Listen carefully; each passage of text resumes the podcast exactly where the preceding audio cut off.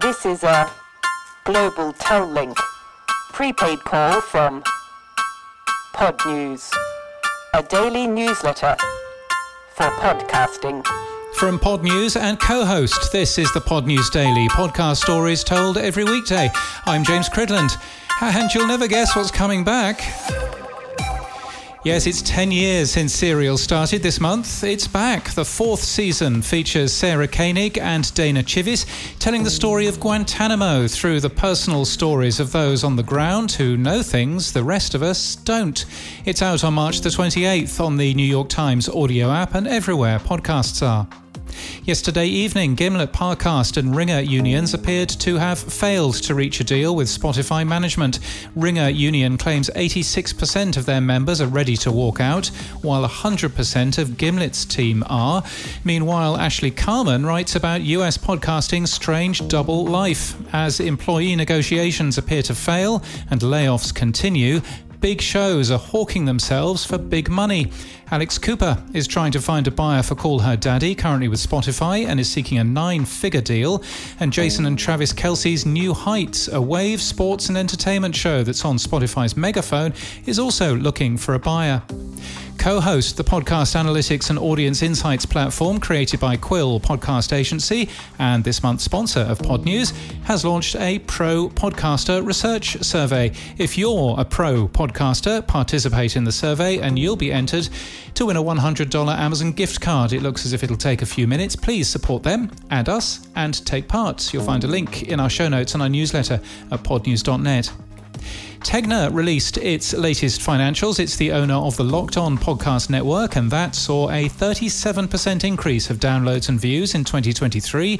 It broke $30 million in October and is expanding into video. Our sister publication, the Podcast Business Journal, will have an interview with David Locke later today about the company's strategy to get close to audiences iHeartMedia released its quarter four financials. Podcast revenue was $132 million, up 17% for the quarter and up 14% for the whole of 2023. The company claims growing demand for podcast advertising.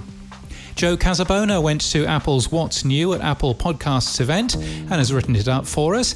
Podcast ad rates are up month on month, according to Libsyn's AdvertiseCast. The average cost per thousand spot in February was $21.99. That's up from January and unchanged year on year. Cost per thousand downloads are, of course, related to total downloads, which, as we covered recently, are down by nearly a third. The new owner of Castro is making welcome changes. Every podcast with a listener is now being updated much more frequently. Under its previous owner, you might have had to wait up to 45 days for new episodes to show, but every show is now being updated at least once every two hours.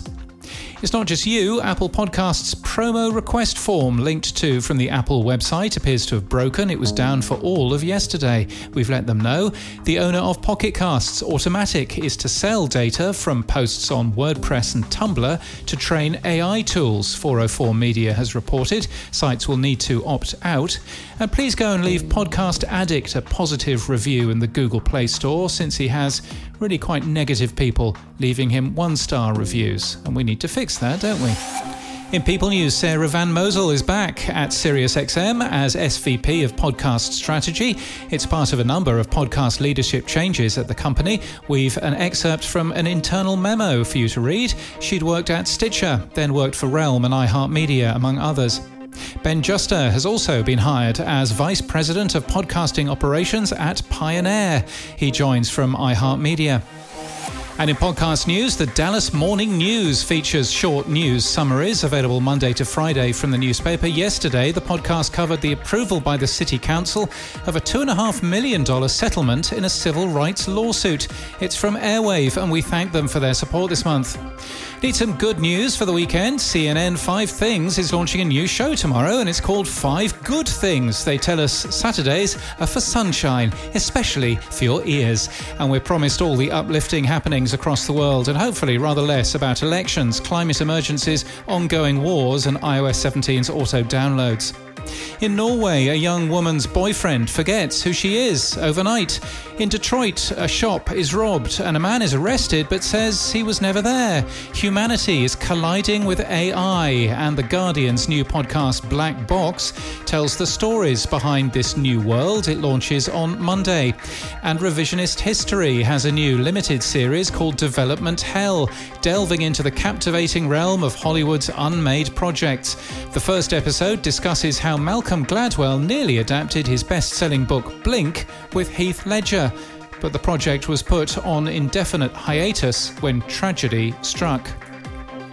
Trailers for selected shows are in our podcast called New Podcast Trailers, and we're sponsored by CoHost. Understand listeners' social media habits, interests, and employment with CoHost, no matter your hosting setup. Find a link in the show notes. And that's the latest from our newsletter. To read all the stories and subscribe, we're at podnews.net.